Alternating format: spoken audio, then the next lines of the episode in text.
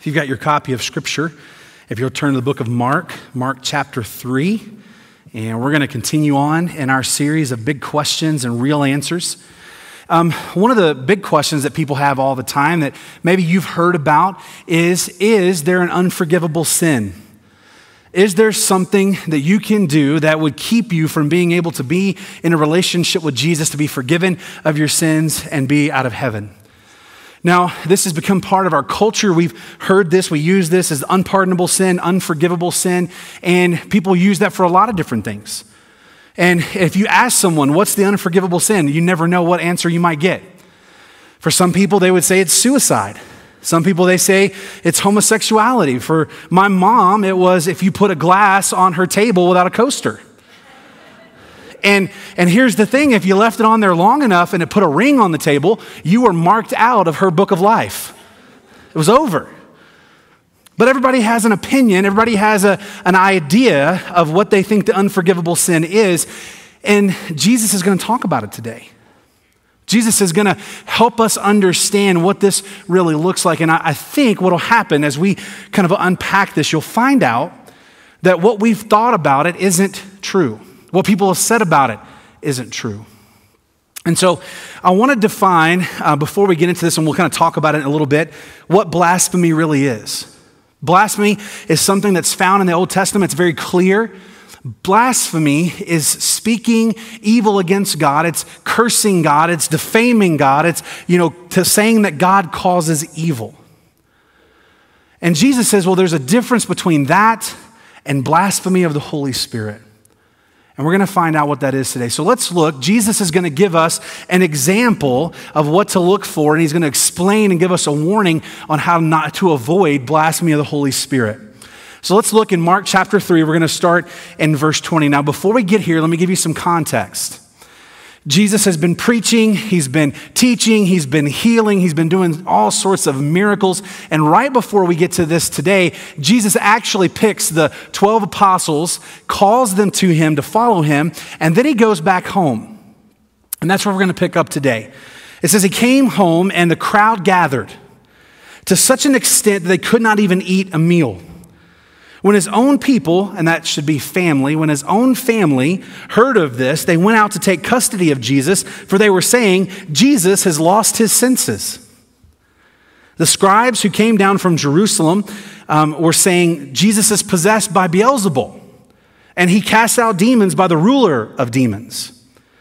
Jesus called them to himself and began speaking to them in parables, saying, How can Satan cast out Satan?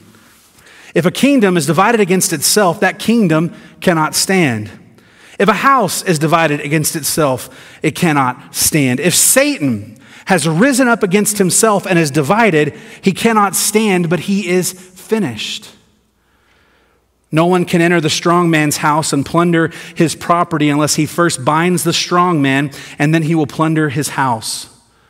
Truly, I say to you, all sins shall be forgiven the sons of men and whatever blasphemies they utter, but whoever blasphemes against the Holy Spirit never has forgiveness, but is guilty of eternal sin, because they were saying he has an unclean spirit. Then his mother and his brothers arrived, and standing outside, they sent word to him and called them and called him. And a crowd was sitting around him, and they said to him, Behold, your mother and your brothers are outside looking for you. Answering them, Jesus said, Who are my mother and brothers? Looking around those who were in the room, he said, Behold, my mother and my brothers, for whoever does the will of God, he is my mother and my brother and my sister and my mother. It's very powerful that Jesus steps into or allows this situation to use it to be a teaching moment. And so we, we got to ask two questions as we unpack what's happening here. What is blasphemy? And why is blasphemy against the Holy Spirit unforgivable?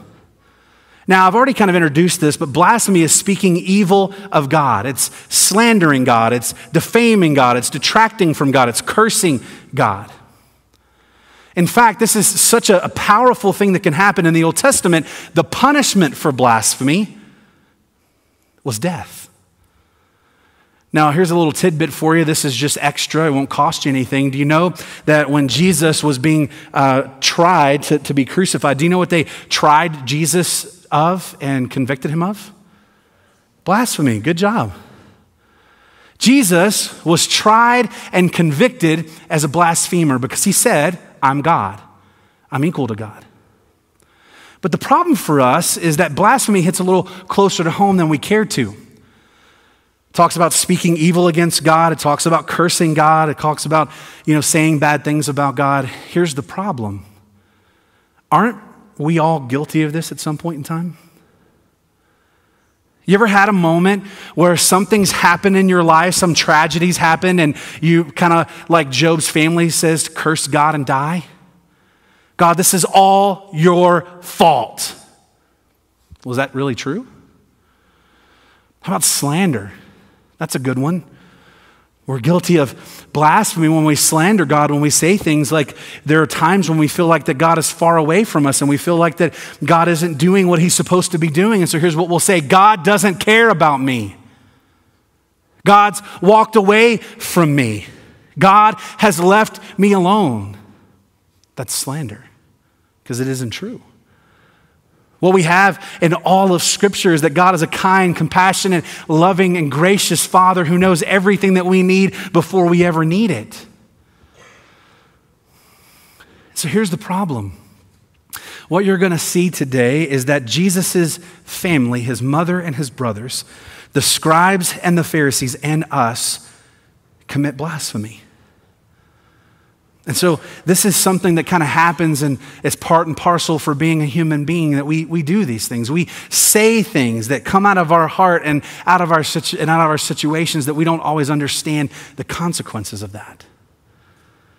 So, blasphemy is speaking evil against God, and all of us at some point in time have done this. And so, what Jesus wants to differentiate is between blasphemy, regular blasphemy, and blasphemy of the Holy Spirit. You say, well, what's the difference? How is blasphemy of the Holy Spirit different? Well, what you're going to see as we work through this is blasphemy of the Holy Spirit is clearly denying the work of God. It's clearly denying the work of God and the call of the Holy Spirit. Even Jesus says it here. He tells us, look at verses 28, 29, and 30. He says, Truly I say to you that all sins shall be forgiven you even the blasphemies, whatever blasphemy you speak will be forgiven you. But whoever blasphemes against the Holy Spirit never has forgiveness and is guilty of an eternal sin because, and this is why this is unforgivable, because they were saying that Jesus has an unclean spirit, that he was demon possessed. And so they were attributing God's work to the devil. Now, why is this unforgivable and an eternal sin? Jesus says all sins can be forgiven, but this one, for some reason, is, is deeper, it's, it's harder, it's harsher. Why, why is this unforgivable and why is it eternal? Well, he tells us that because it's unforgivable and it's eternal because the people are consistently denying the Holy Spirit's call in their life. What you're going to find as we work through this more in just a minute is that Jesus' family was guilty of blasphemy, just like the scribes and Pharisees. Now, they didn't go so far to say that Jesus was demon possessed, but what did they did say? What they did say was that he was crazy. He's lost his senses, and we need to take him home because he's embarrassing himself and he's embarrassing us. They both committed blasphemy, but Jesus says, listen, there's something deeper that's happening, and I want you to be careful about it. Blasphemy of the Holy Spirit is consistently denying the Holy Spirit's work and the Holy Spirit's call in their life. One of the things that we see is that there's a huge difference between unbelief and blasphemy. This is an amazing fact. We have Jesus' mother and his brothers here, and they're struggling with these things. But ultimately, what happens is after the resurrection, we see that all of them come to faith in Jesus. They place their faith and trust in him. In fact, we have two of Jesus' brothers who have authored books in the New Testament James and Jude. There's a difference between unbelief and blasphemy of the Holy Spirit. Unbelief is, I don't understand what's going on. I don't see how all this stuff works out. I need clarification. And that's what happened with his family. Unbel- uh, blasphemy is something different. What you see with the scribes and Pharisees is that every time that Jesus proves who he is, they reject it. Jesus had been teaching, he had been preaching, he had been healing, and these scribes and Pharisees were saying, This isn't from God. I mean, look at what they offer as proof. He cast out demons, well, he must be full of demons. And the problem is, in John chapter 5, Jesus tells them that the, the, the deep seated problem is they don't listen, that they twist scripture so they don't have to believe. In John chapter 5, he says, You search the scriptures thinking in them you have life, but these very scriptures speak about me, and yet you won't believe. And so here's what happens there's a difference between unbelief that's looking for clarification and blasphemy of the Holy Spirit that will listen to no answer. They had an answer every time Jesus did something they couldn't explain, and it, was, it wasn't from God. Every time that Jesus said something that they think contradicted with the law, they just took the law and twisted it and said, Well, you've broken the law. That's why they could convict Jesus of blasphemy when they were the blasphemers. They were the ones cursing God. They were the ones speaking evil of God. They were the ones playing God. Jesus wasn't playing God, He is God. And so they consistently twist Scripture so they don't have to believe. And here's the other scary part of why this is unforgivable and eternal. As you do that, as you consistently reject the Holy Spirit and what He's doing and listening to the words of God, as you do that, it hardens your heart. Hardens your heart. And it removes you from forgiveness. The reason it's unforgivable isn't because God doesn't want to forgive you. The reason it's unforgivable is that you don't want to be forgiven. If you listen to the scribes and the Pharisees, every time Jesus offered forgiveness, they said, No thanks. They said, We are Abraham's children and we are Moses' followers. We don't need and we don't want what you have to offer. We're fine. We're fine. As you consistently say no, it hardens your heart and it removes you further and further and further from forgiveness. They were rejecting the only means of forgiveness. Now, for those of you, and I know that this has happened if you've grown up in church or had relation to church at all, you hear about the unforgivable sin, and many of us feel like and ask ourselves the question have I committed it? I've struggled with my faith, or maybe I've made some bad choices, or maybe that there's things in my life that aren't fully, I'm fully free from, or there's just this, have I committed it? Here's the thing you don't wake up one morning and decide to commit blasphemy of the Holy Spirit. You just don't wake up and say, you know, today's the day that I'm going to just rebel and I'm going to resist and I'm going to reject and I'm done and it's over. Blasphemy of the Holy Spirit is a lifestyle. It's a lifestyle. And here's some good news. If you even question the fact that, have I committed this and how do I not commit this, it's a guarantee that you haven't. Because you know, the Pharisees never asked that question. They never stopped and said, I wonder if I'm resisting God. I wonder if I'm rejecting God. I wonder if I'm rebelling against God. When God was standing in front of them, speaking to them, teaching them, healing in front of them, preaching the good news, and never once did they say, I wonder if I'm rejecting this. They just did. And they got colder, and they got colder, and they got colder. It's a lifestyle.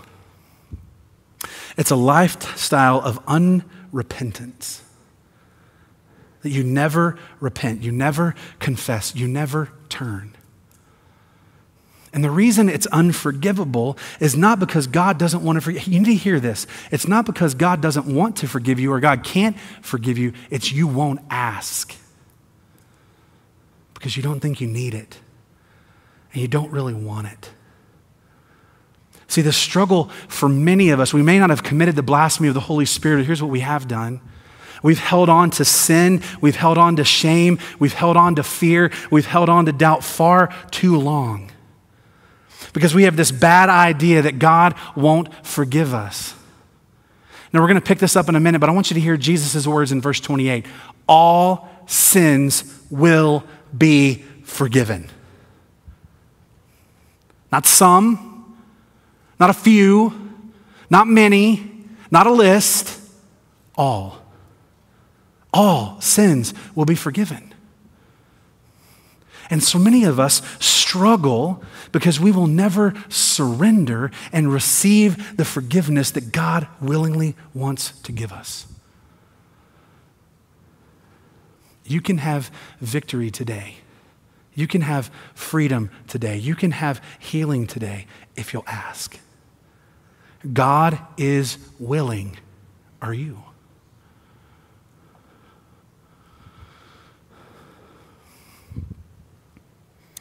Why is it unforgivable and eternal? Because these people never turn. They continue down the same road that they've been on, and there's nothing that will change their heart. There's nothing that will change their mind. They are solidified in the fact that this is not God. It's not God's words. It's not His work, and we don't need it, and we don't want it. And what happens is they then go into eternity, and it's just like we talked a few weeks ago about hell. They go into eternity, and that opinion never changes. They keep the same opinion in hell that they had here on earth. It's just more angry. I shouldn't be here. This is all your fault. I hate you. It's not because God is unwilling or unable to forgive, it's they're unwilling and unable to ask and to turn. They never turn, they never seek, they never ask, even in eternity. So let's see blasphemy in action. This may be a little uncomfortable for you because it involves Jesus' family, and it kind of was for me too. But so Jesus has been doing all these miracles and teaching and, and showing himself to be the Messiah. I mean, just amazing, wonderful, powerful things. And he goes and chooses his disciples to, to teach them and to train them, and then he's going to send them out in ministry. And so this is at the peak of Jesus' ministry. I mean, this is the, the biggest buzz, and everybody wants to know who he is, and everybody wants to see what's going on. They want to experience Jesus. And I want you to imagine this. It says the crowd, look at it in verse 20, came home, and the crowd gathered, and to such an extent they could not even eat a meal. The crowds have come. They are crowding around Jesus. They're, they're just wanting, they're just, you know, desiring to, to be near him, to hear him, to see him, to experience him to the point where they wouldn't even let him sit down and eat. Keep talking, Jesus.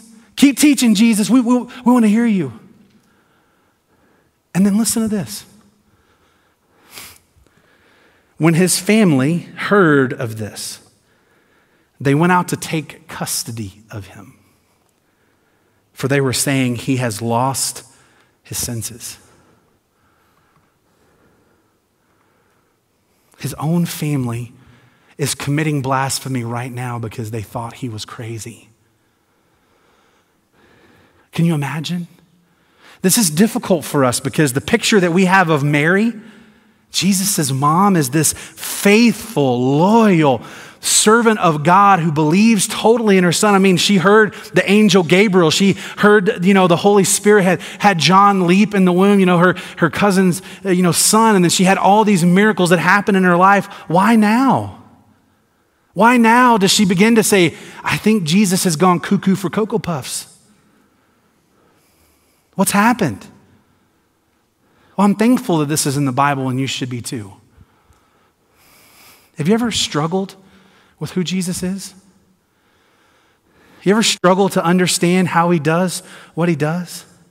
Has there ever been times when you read Jesus or you're trying to experience him in your life and he just doesn't act the way that you think that he ought to?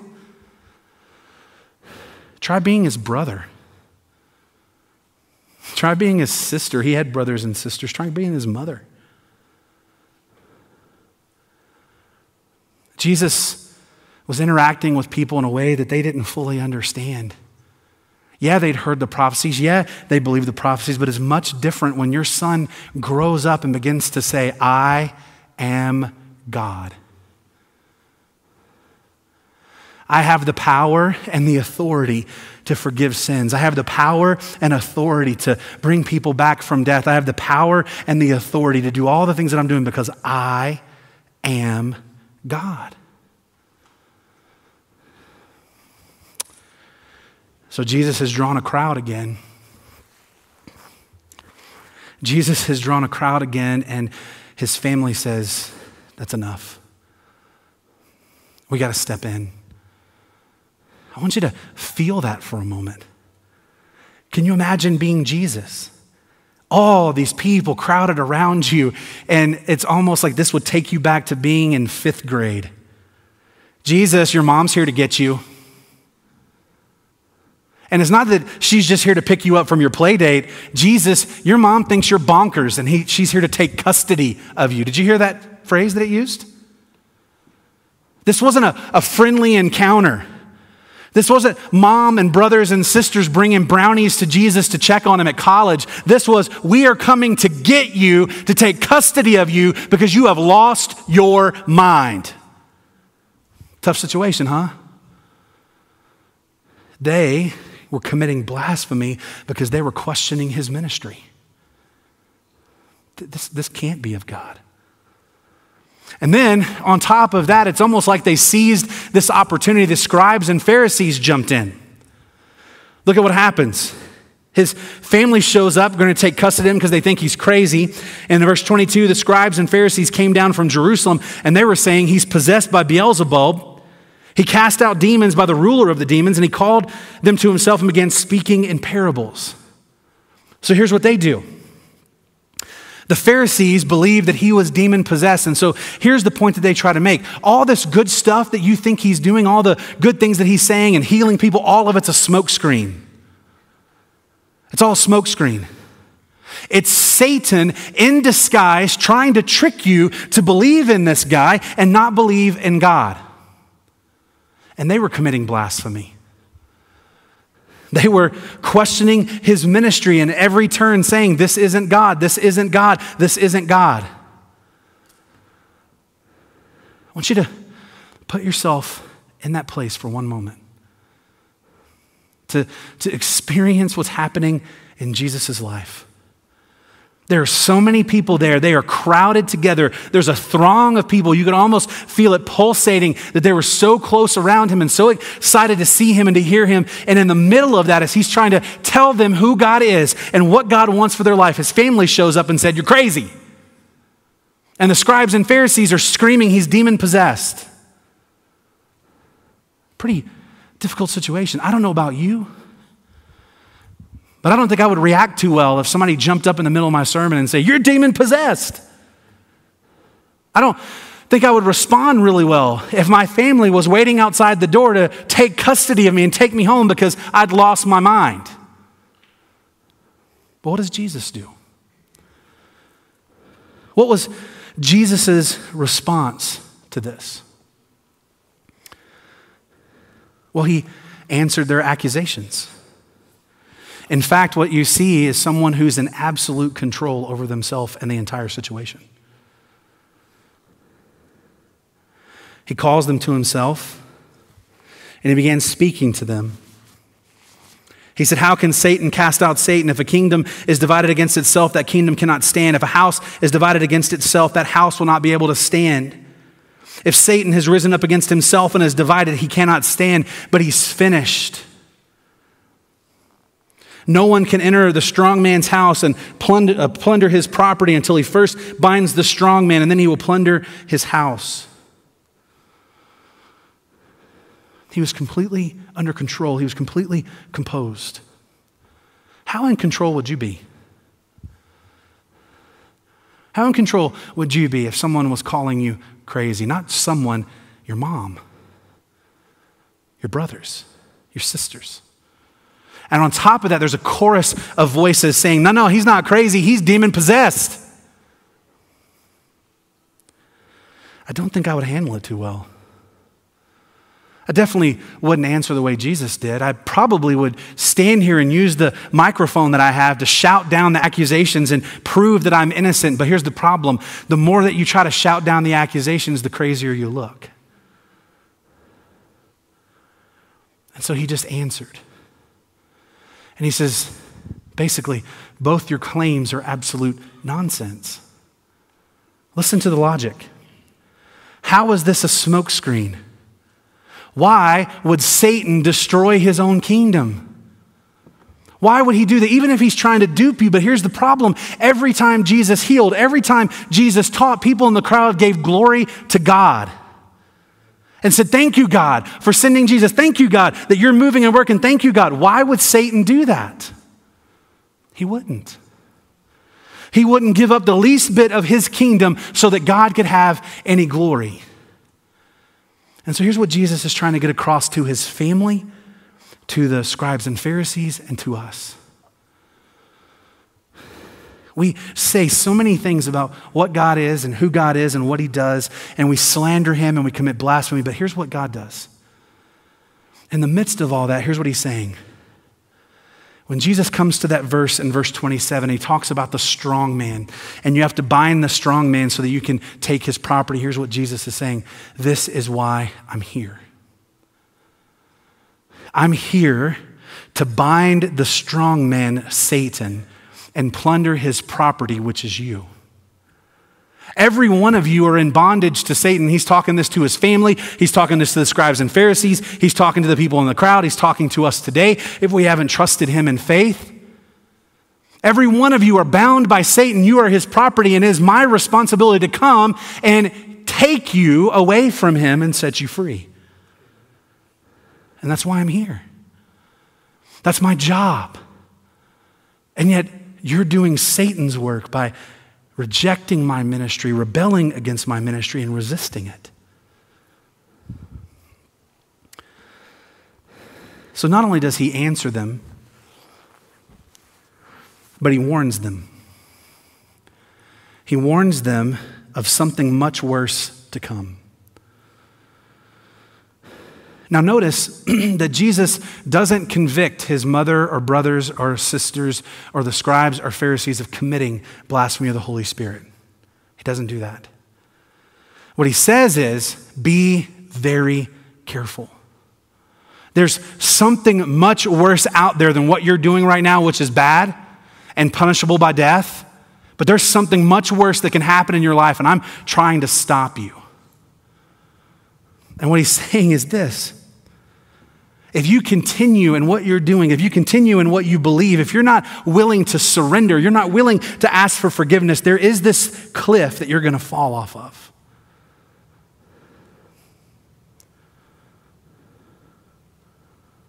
And here's the cliff whoever blasphemes against the Holy Spirit never has forgiveness and is guilty of an eternal sin.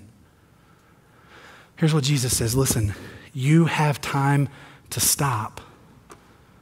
You have time to turn around. You have time to come to your senses. Basically, what Jesus is offering is a very simple understanding of our life. C.S. Lewis put it this way, and I think it's a great way for us to understand it. Jesus is basically saying there are two ways that you can live your life. And this is what C.S. Lewis says one way is that you say to God, God, your will be done in my life. The other way is for God to say to you, Your will be done in your life. And what Jesus is saying is that you're coming to a crossroads because of your unbelief. You are coming to the crossroads because of your rejection and your resistance. That you're ultimately going to pass a brink and you're going to fall away. And so here's what he's saying here's the choice before you that you got to choose today. Whose will are you going to follow in your life? Whose will? See, we read all throughout Scripture and we have these passages about people falling away and they're scary. And, and they, they should be scary to us. The problem is When we talk about, okay, well, these people have fallen away and they've heard and they've done, the problem isn't that they're falling away. The problem is they can't be restored. And the reason they can't be restored is they've rejected the only means of forgiveness. When people continue in that, my will be done, and they continue in that resistance and rebellion, and they reject the sacrifice of Jesus, what's left for them? See, what we like to think is Jesus is a way, Jesus is part of the way, but no, Jesus is the only way. And if you reject the only way to receive new life and forgiveness, what's left? Death. And so here's what we like to say well, I'm not making a choice. You are. When you choose not to make a choice, you've made a choice. And God will not strive with you forever. Because God is doing everything. God has done everything He needs to do to bring you in relationship to Him. The only thing He will not do is force you against your will. God will not force someone who does not want to be in heaven with Him to be in heaven. God has done everything. He's provided a sinless substitute for your sin who took your place and took your punishment and wiped it clean. God has provided the Bible, God's Word. He's provided the Holy Spirit. He's provided churches for you to hear about these things and be, be educated about these things and be called in these. He's done everything. The only thing He's not going to do is force you.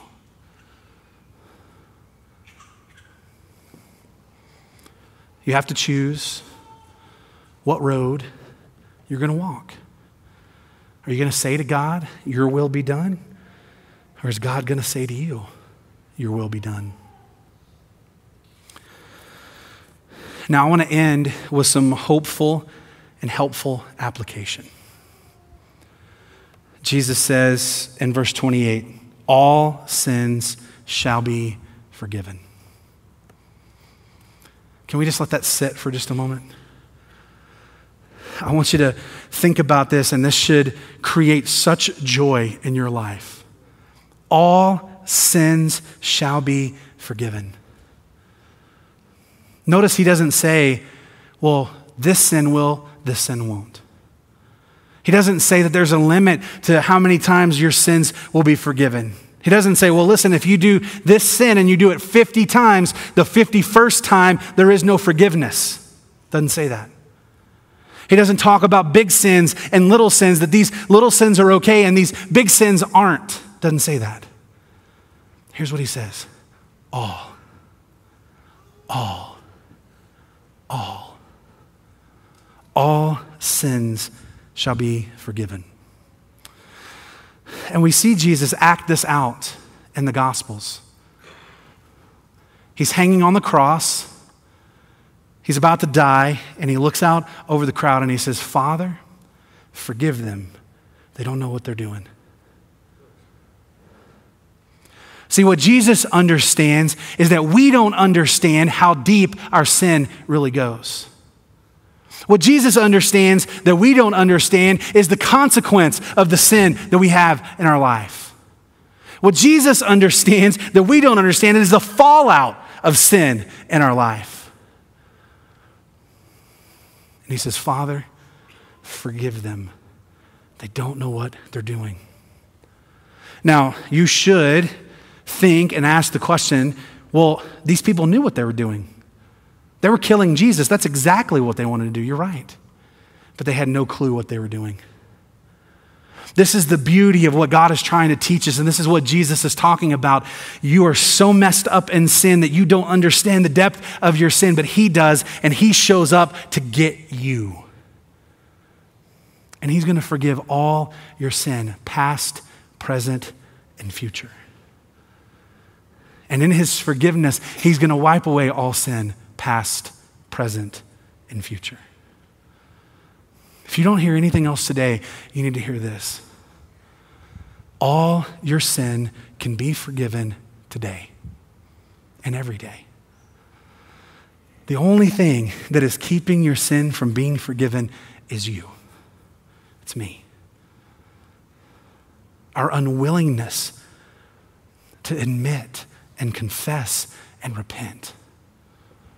For some reason, and I don't understand why this happens, but I experienced this in my life. For some reason, we get this idea that when God says all, he means some. That when God says all, he means only the stuff that we've worked really hard to get over. That when God says all, what he really means is listen, I, w- I want you to work really hard. I want you to carry the burden. I want you to feel ashamed. And that's not true. When God says all, he means all. I didn't realize for a lot of years what grace actually meant. See, I thought grace was Jesus died for me, and then I had to work really hard. I had to take the death that Jesus gave for me and work super hard. And so I was here every time the doors were open. I, I did everything that I could to show God and everybody else that I was a good person. And so I just heaped on my back all this stuff, and I carried around so much sin and so much shame and so much fear and so much baggage. And every time that I came to church, it just got thrown up in my face all the time. And I just said, God, I don't get it. And He says, Michael, all means all. I've forgiven you, but you haven't forgiven yourself. You know, the reality that some of us need to face today is this God has completely and totally forgiven your sin in Jesus, and there is nothing left for you to do except accept it. And for some of us, that's the most difficult thing to do. There is nothing left to be done because Christ has done it all. And I want to say this. I heard this from R.C. Sproul, and it really affected me, and I hope it will to, to you as well. I, have struggled all my life with forgiving myself and believing that God can forgive me. And he said something like this as a paraphrase. He said, God in Christ has fully, freely, and finally forgiven you of all sin. He's wiped it away. He's forgotten about it. He doesn't bring it up. How dare you tell God that's not good enough? How dare you hold that against yourself? How dare you continually bring it up and use it to beat yourself down and to keep yourself in bondage? How dare you? Because the reality is, God doesn't condemn us, God doesn't humiliate us, God doesn't bring these things back up. Who does? Our enemy and ourselves. All sins are forgiven. Here's something else that you need to hear that's helpful. You cannot commit the unforgivable sin with the Holy Spirit. 1 Corinthians 12:3 tells us that no one without the Holy Spirit can say Jesus is Lord. And no one with the Holy Spirit can say Jesus is accursed. If you have put your faith and trust in Jesus, the Holy Spirit lives inside of you. And because the Holy Spirit is inside of you, you can never commit the sin. Now, can you blaspheme God? Sure, and we do that. But what is Jesus' remedy for blasphemy? Forgiveness. You can never commit this sin. And finally, here's the big hope that we need to hold on to. If someone is still breathing, there's time for them to repent. If you're here today and you're breathing, and I hope that you are, if you're breathing, it's still time for you to repent. Still time for you to stop and turn and confess and repent and be forgiven. still time. But you know what's funny? All that really depends on how you see Jesus. His family saw Jesus in a certain way that didn't allow them to find healing and forgiveness till much later. The scribes and Pharisees saw Jesus in a certain way, then for some of them, it kept them from seeing who he really is. In fact, it kept them from entering the kingdom.